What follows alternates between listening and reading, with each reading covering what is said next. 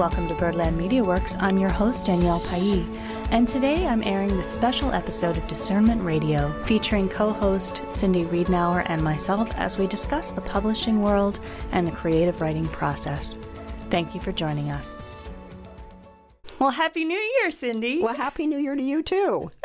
2020. It's been a while since we uh, actually sat behind the mic. It has. And, you know, I've been hearing a lot of people saying that it's the start of a new decade, and other people are saying, no, no, no, it's just the end of the last decade. So, what do you think? I think that 2021 is officially the start of the new decade. Okay. But I prefer simplicity. So, I'm all for saying that this is the start of it. Okay. Well, what do I you like, think? I like the idea that, that there's a lot of change in the works. That's what I like. I gotcha. so, yeah, there's definitely things on the move. And actually, that brings us to today's topic. Um, I've been working on a book, and Cindy, thank you so much for your help. So, I have a sci fi novel in the works. And in the past, I've done some children's yoga books. I've uh, been a contributing author and, and a journalist for many years. But this one is a little bit different than some things in the past. And just to kind of set the stage, when I wrote my first kids' book, and this was back in 2010, everybody said, well, if you self publish, you're not a quote unquote real author.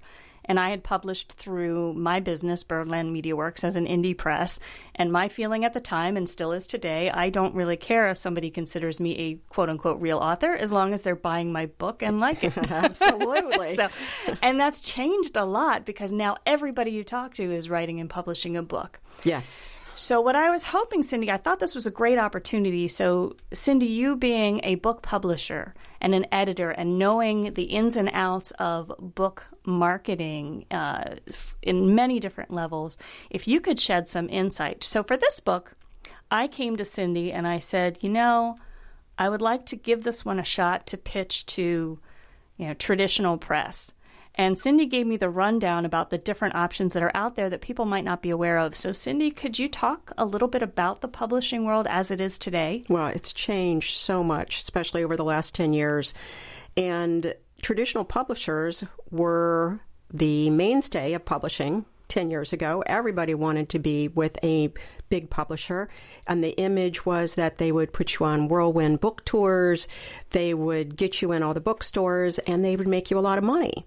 Yeah. Well, a lot of them have gone out of business. The model has changed so that now, if you self publish, you can possibly make more money that way, especially with the ebook portion of it. Mm-hmm. And they do different things, such as if your book is in a bookstore, you don't get your royalties until the bookstores have the option to take books back. So, normally, a bookstore will take two copies of a new book and if those don't sell within six months, then the copies are returned and they get credit for it. Well, that comes out of your portion of royalties or any other books that you've sold. So that's a little bit different. If you're just putting your book up on Amazon or putting it through a distributor like Ingram, you could be online around the world and anybody that carries Ingram products. Okay, so just to break it down a little bit, now, unless you are a very well known author like a Stephen King of the right. world, you know, for, for the average person publishing a book, let's assume a traditional press picks them up and said, hey, first time author, or maybe it wouldn't be, it'd be a smaller press. And they pick yes, them a up. smaller press. Mm-hmm. What would they expect? You talked a little bit about like they're they're kind of tied up a little bit. What's the pros and cons of a traditional press? Well, a traditional press, the big ones, are probably only going to go after big names. You have to be famous, you have to be well known, you have to have a hook, you have to have been in the news, you have to have some reason why they're going to back you. And even if you do get lucky enough to be taken on by a traditional press, a lot of times they expect you to still do the work. You need to have a large social media following. You might need to back your own book tours. So you have to have some kind of vested effort in your time and even money to be picked up. Smaller presses, they still look for new authors and they may not have all the financial backing behind them that a traditional press does, but they have the experience and that's what you need as a first time author or somebody who's you know, maybe self published before. They can help you with connections, they can help you with the marketing, but you still have to have some reason that they want to take you on. Yeah, and it sounds like a middle ground. So you might get some small advance from them. You might get royalties. They might, I would think, take on some of the responsibility of advertising and marketing.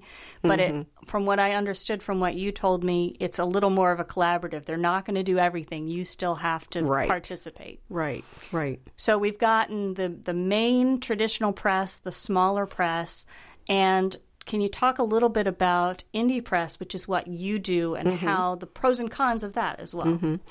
Well, basically, when you're doing it yourself, you're finding somebody like me who knows how to format the book so you know how Ingram expects it to be. They used to use the term typeset, but now it's formatted. But as far as making sure that your fonts are embedded and everything is checked out so that a printer reads the file and everything prints correctly. As far as an ebook goes, you have to know exactly how to format that. You need to know about ISBN numbers, you need to know about Library of Congress numbers, and have the regular publishing knowledge. And that's why you'd go to an indie publisher. Gotcha. And and people already, I can kind of hear them on the other end, like their head is spinning because when, when I was first experienced to this, it was like one thing after another. They're like, I have to do that now. Now I have to do that, um, and you realize you do need support. It's mm-hmm. and I know too many authors who think the book's done. You know, where's my spot on Oprah? Where's Oprah? Oh yeah, I've heard that so many times. and they, I, I and once you start to tell them, well, this is what needs to happen. Like, okay, you wrote the book, you're 10% there. Now here's the next 90% while you market it. That's right. You know, so um, can you give them, you, you touched on it a little bit. So somebody has a book that they've written, it's done. What would be the first recommendation as far as they're handing it to you or an editor? What's the first part of the process? First off, you definitely need a well edited book. People are brutal when it comes down to their reviews online, and you don't want to risk that because you can get a negative review just because they don't like it. You can get a negative review because they didn't get their shipment in time. But you can't take down a review. I got a, I got star taken off because the book arrived with the cover bent, and I had nothing to do with that. Isn't that frustrating? I'm sorry, it's, reader number 37. oh, I know that's so tough to have to deal with. But so what you want to do is make sure you control everything that you can control which is editing, formatting, making sure that the book is appealing. A cover makes such a big difference, a nice cover. You have to think about when you're looking on Amazon, who has 80% of the book business, you have to compete against hundreds, if not thousands, of other books that just have a little one inch thumbnail. So, how are you going to stand out? Yeah. And yeah. nowadays, because of the way Amazon does the books, I can sometimes search for an author and the book name, and it will not be the first one that pops up. So Amazon is using their own algorithms to say, oh no, I think you might actually like this book. Even though you actually match the title and the author, yeah. they will say that you might like this book better. And I'll have to search three pages down just to find the actual book I was searching for. So there's just so many differences nowadays, and there's a lot of people that advertise on Amazon. You know, those sponsored ads that you see below a book that you're searching for that pops up. People are paying for that. They're bidding on keywords to be able to pop up before somebody else does.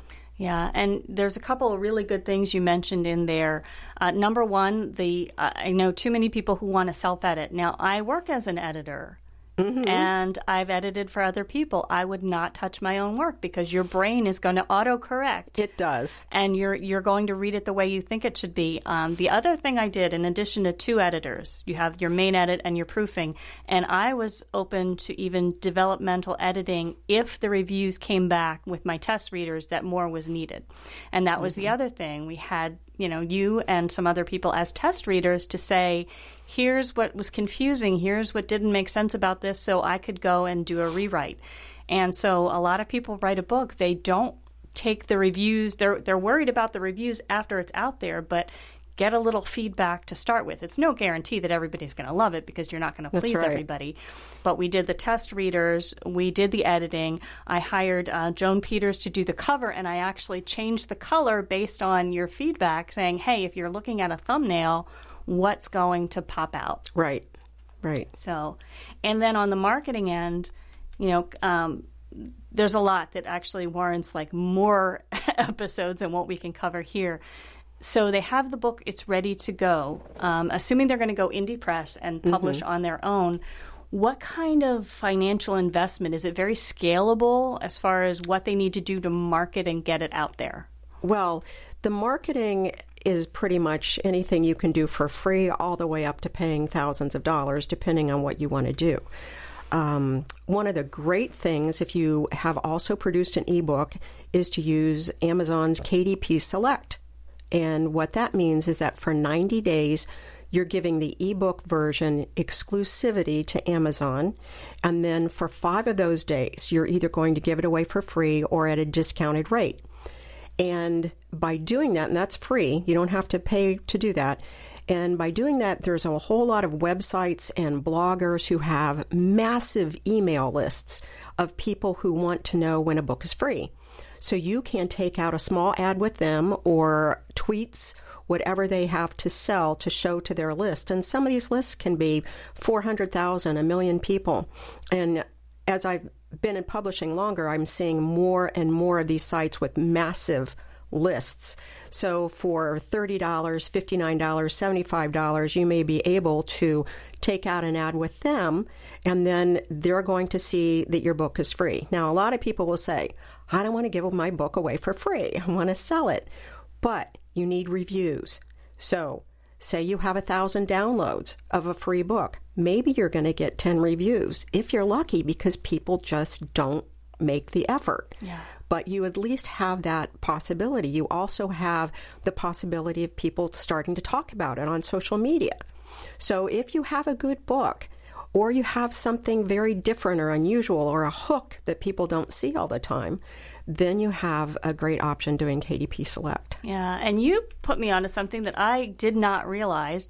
Um, as somebody who ignores her own Twitter page in favor of monitoring everybody else's for, for work, mm-hmm. um, I, I was just never that interested in it. And here you are saying that if you're pitching, say, to a traditional press, say, um, they want to know that you have a following, and right. that that helps, of course, with with indie press as well. But to be able to show people, I have fifty thousand people who are following this. I have, you know, this book in the works, and I would think that they want to know that you have something else in the works. Right. So share with us a success story before before mine gets out there and hopefully is is the biggest success story. well, I have one author I've worked with. He's got five picture books out, and his latest book is geared more towards middle school, high school, young adult. The book's name is Ricardo's Extraordinary Journey: A Boy's Mystical Quest for Fame, Fortune, and Adventure.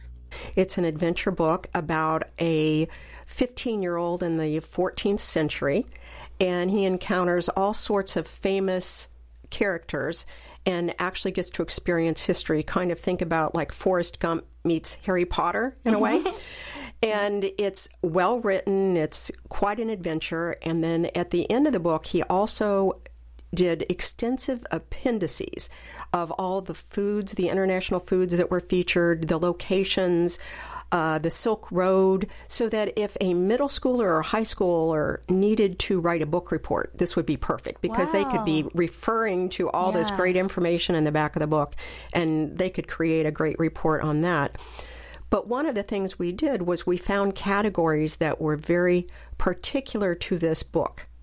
And by finding a category that really zeroes in on the book, that ranked him so much higher than having to compete in, say, children's fiction, yeah. which is a wide, wide, wide with millions of people in it.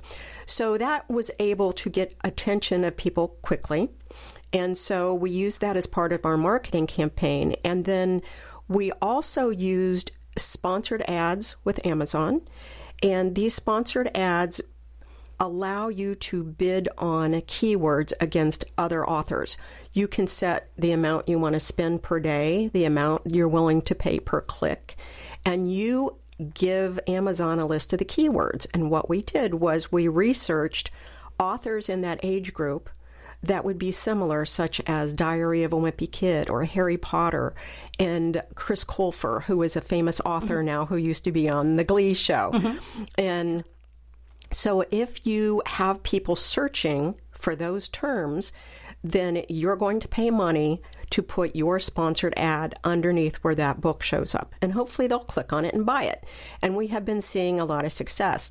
We've seen that he has appeared over 2 million times wow. on searches, and that what they call the ACoS, which is the cost of sales versus the cost he's paying, is going down, which means that the longer the campaign goes, the less he's actually having to pay to get that click and, and make that sale. And I imagine that, and this is Rich Bergman we're talking about. Rich Bergman, yes. So I imagine that they click on this book, and then after they like this book, then it's it's bumping all the other books up as well, even if they're in slightly different categories. Is that correct? Yes, yes. Except his are very different because of the age group. But yes, that's the theory that yes, it would. And when you have a series, like I know you're planning to write a series, yeah. that makes it easier to sell the second book and the third book and the fourth book because if they like your first book, it will pop up as you may like this on yeah. the Amazon searches. It's also a lot easier to write the second book than the first book. I'm really, out.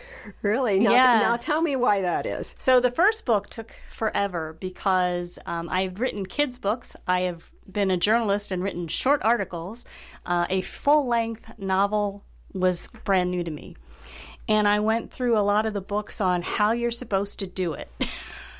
and it just wasn't coming together. You know, I'd I'd go through and I'd list my characters and their backstories. I'd write their their long backstory. I'd write the scenes I wanted to use. I'd have their dialogue so I remembered who spoke in what way. And yet, when I went to outline, I'd have all these disjointed ideas that mm. I couldn't quite fit together.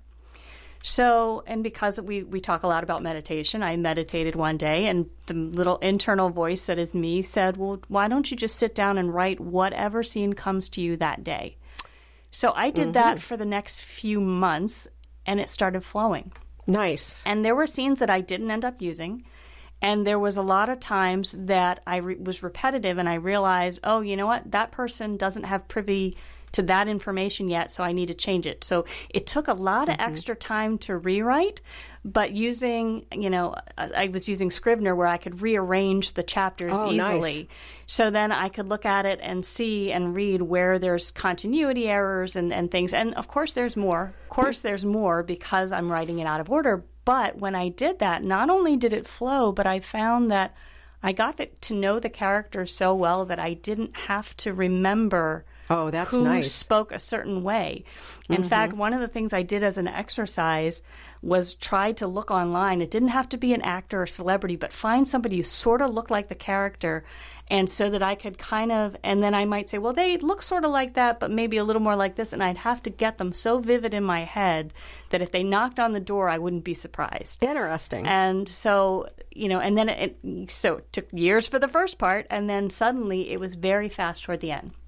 Book number two, I'm a month in and I've got 17,000 words wow. down. Wow. And that's stopping to edit this book and make revisions and stuff as as we need to.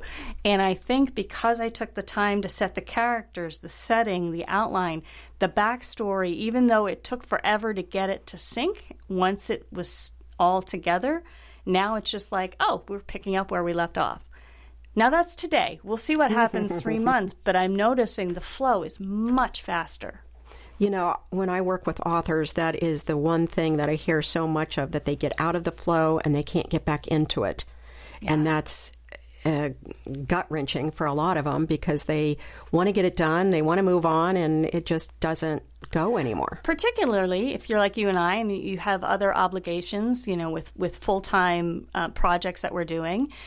So I'm trying to get to the point where every single day, you know, you hear every writer out there who's been published numerous times say you need to write every day. Now, mm-hmm. I do write every day for my job, but some of it's professional writing, not creative. Right. So I'm trying to do something a little creative each day. You know, if I miss a day, I'm not going to beat myself up, but I can't go a month and then say, "Hey, let me pick up on my book," because the flow is just not going to be there. Right. If I, you know, if more than a couple days goes by, then I'm looking at a blank screen, thinking, "Where do I want to go from here?" And you know, it's interesting the way you say you know your characters so well. Um, I've actually edited books where the character name changes halfway. So have I. and they say things that you start to realize, like I'll say something, and I'm like, you know, I don't really think they would respond that way. Kind of like you know a friend who's going to get angry about something, and then in the you know you you can't write them being kind-hearted when you know no that would tick them off. Right, right. So. So, one of the things I always read online is that one of the first rules of writing is show, don't tell. Yeah. So, have you run into that and how do you deal with that? I ran into that quite a bit on this first one because I tend to be really strong with dialogue. And so uh, there's a tendency for me to say, you know, this happened and this happened, and here's why they're thinking that. And then when I want to fill in the backstory, so what I essentially did is I'll write a scene and I'll have the dialogue flow. But you've got people floating in midair. So then on the second pass, I would go through and say, here's what this person looks like, here's what this person's wearing, here's what the room looks like, and kind of work it in. So it doesn't look like um, and do it in a way that's not so distracting. Because have you read a book where there's dialogue and then there's five pages describing the room and you forgot what the conversation was about? Yes. So I was trying to intermix like the descriptions. And in my case, I used a lot of flashbacks. And one of the great feedback that actually came uh, from my husband was on the chapter heads, give them some point in time. Like I have an assembly, so he'll say, just say, you know, five months before the assembly, three days after it, so that when you flash back, you can show those stories, not tell. Mm-hmm. Because I read a lot of books where they'll say, oh, remember 10 years ago when we did this? Well, I would rather get a snapshot, a vignette of that action. Right. Um, and if you set it up right, people I think will go with you Mm-hmm. and enjoy it more if you're if they're living that piece, even you know versus trying to tell somebody. So I did a little bit of telling in the dialogue, but I tried to keep it at a minimum. Like if there was a way to show it, I was going to show it. Mm-hmm. So, your book is a science fiction book. So, how did you come up with the idea for it? And do you read a lot of science fiction? Is that one of your favorite I'm genres? I'm starting to.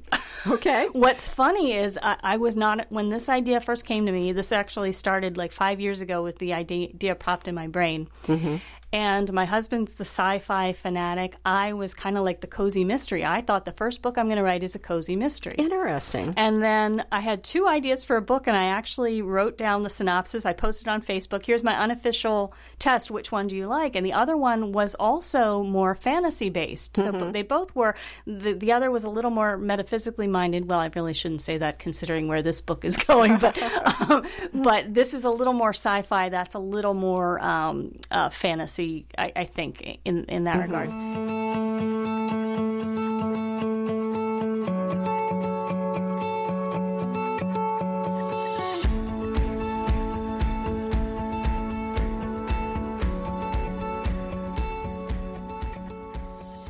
So, where the idea actually came from was kind of amusing to me.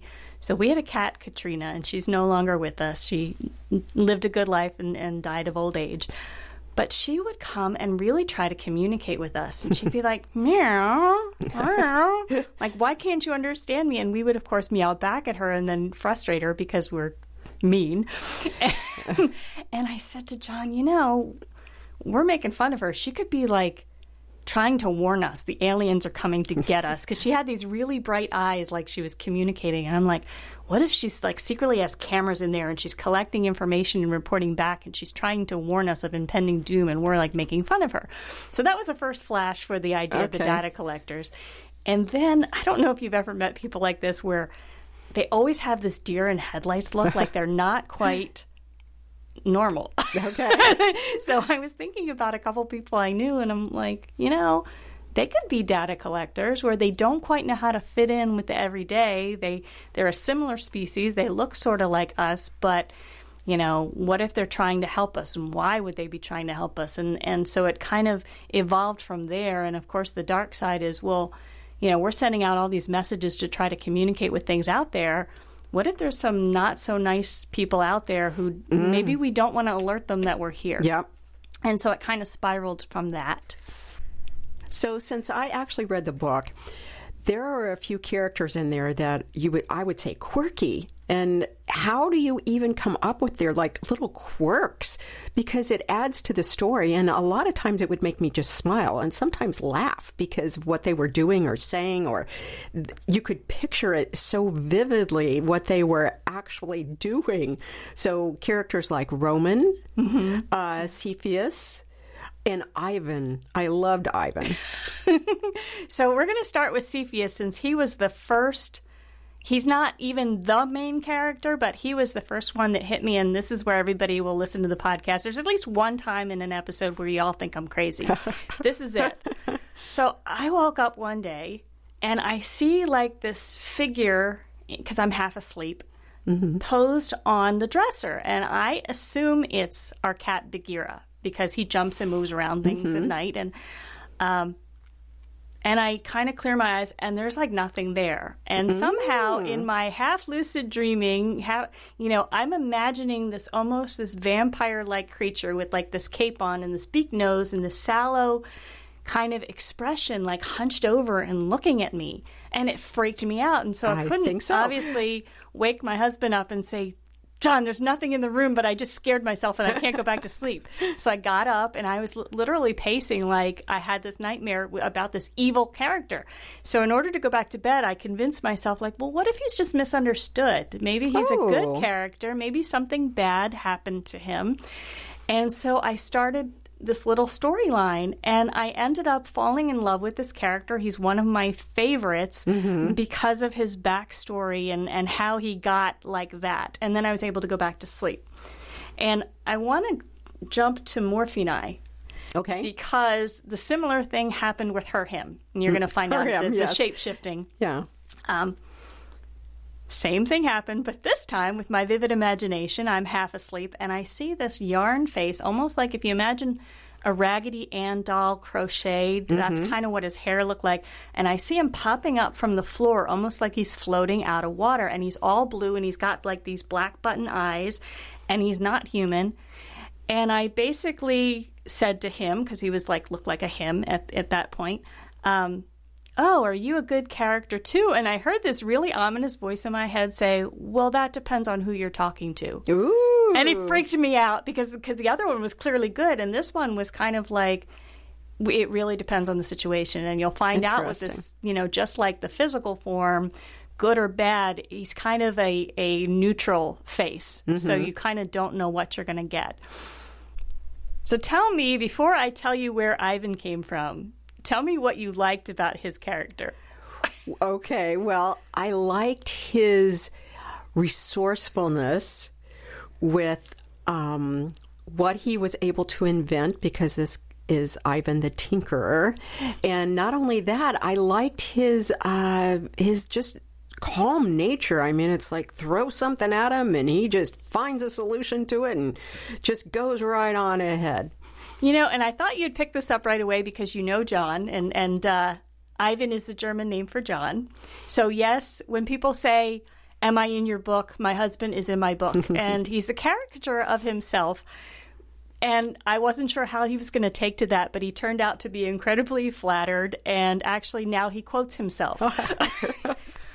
but you have to take the normal quirkiness and multiply it by a hundred. Mm. You know, I, I, I, within reason with him, um, with with Lucine's character, with Fatima, who I also like. I, I feel like Fatima's my alter ego. She's very just jolly and just loves life, and I feel like I strongly relate to her.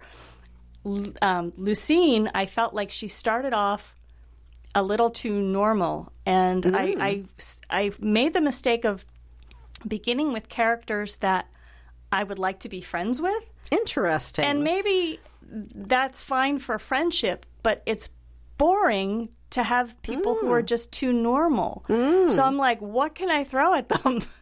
and so I had to almost take everybody's shadow side or negative side. It's like, how can mm-hmm. I blow that way out of proportion? Mm-hmm. And that's how we got the vibrant characters that that you like. And mm-hmm. but yeah, they had to be likable, and mm-hmm. um, and most of them even the villains I kind of like. Well, and Roman. So Yeah. Some of the scenes that I found that I liked the best, there's a scene where Roman is in a bar. and that is funny. It's touching. It's very vivid. I mean, it just was a great, great scene. It was one of my favorite scenes of the book. And that was one of the first ones I wrote. It was interesting. Two of the scenes that you picked out that you liked were are going to be in the beginning of the book. And then as I wrote the scenes, I realized they didn't fit and I had to rearrange them. Mm-hmm. So Roman's an interesting character, and I can't say too much about him because without giving things away. But he's a researcher, and he does not want to be at this bar.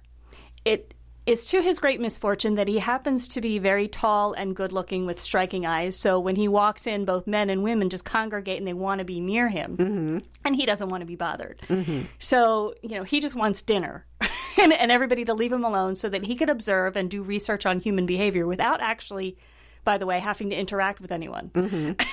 so, and you and his interactions are just so funny because he's researching human interaction, but he doesn't want to talk to anybody.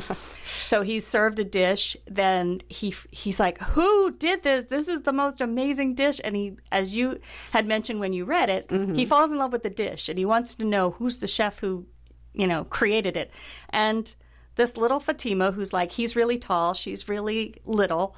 Uh, you know, comes out of the kitchen and he just immediately falls in love with her this mm-hmm. week. Mm-hmm. So he's somebody who never falls in love, but it seems like at the drop of a hat, oh, he's in love again. Mm-hmm. So he's just a he's a lot of fun, and he he takes some some really interesting twists and turns.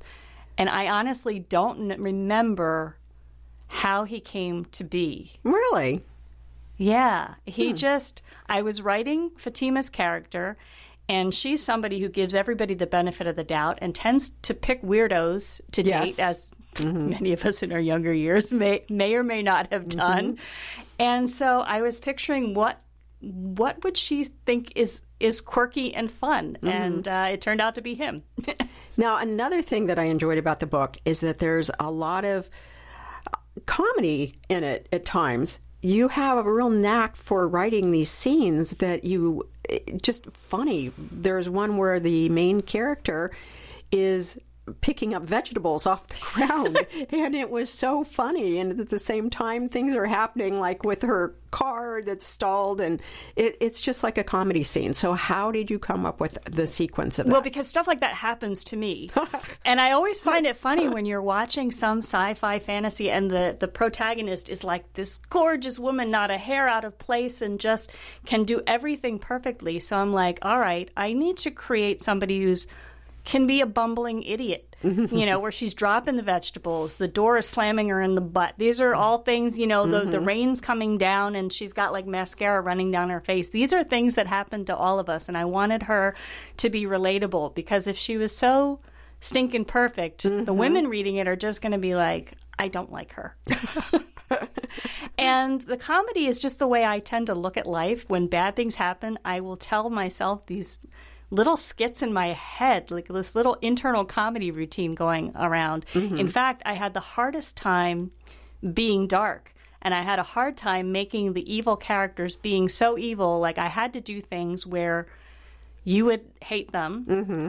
But I didn't want to get so graphic because I don't like a lot of violence. I Me don't like horror movies. So I'm like, how can I convey this meanness, right um, but do it in a way that it's not going to be so disturbing that when you're done reading the book, that's all you're going to think about? Mm-hmm. So, on that note, it's kind of bittersweet because the show is going on hiatus for a little bit after this episode, and this episode was so much fun. So, for my part, um, I am writing book number two and working with Cindy as my literary agent to market and publish and get the word out on the first book and then hopefully the series. And I'm also going to be one of three co hosts on a new show, Doc Roger and Friends, The Bright Side of Longevity, with Dr. Roger Landry. And you can find out more about that. The website's still in production, but it's thebrightsideoflongevity.com, and you can find it on Spreaker and a bunch of other wherever your favorite podcast is, that's where you can hear it. So that's going to take a little bit of my attention for a while. And Cindy is also going to be working on some different things. Can you tell a little bit about what you're doing? Well, I'm going to continue with publishing, helping people, and also I hope to be doing some information, maybe on YouTube, maybe podcasts about the world of publishing and how people can help promote themselves. And you've been phenomenal in, in helping me. A lot of the stuff you talked about it takes a lot of time and i could see people listening to this thinking I, I, either don't have the technology skills to do what you, needs to be done or i don't have the time so where can people find out about you to hire you uh, skinnyleopardmedia.com thank you for joining us on birdland media works as a reminder, if you're seeking meditation, intuition, and mindfulness courses, visit birdlandmediaworks.com and click on the Online Resources tab. We also encourage you to visit skinnyleopardmedia.com to view their list of services.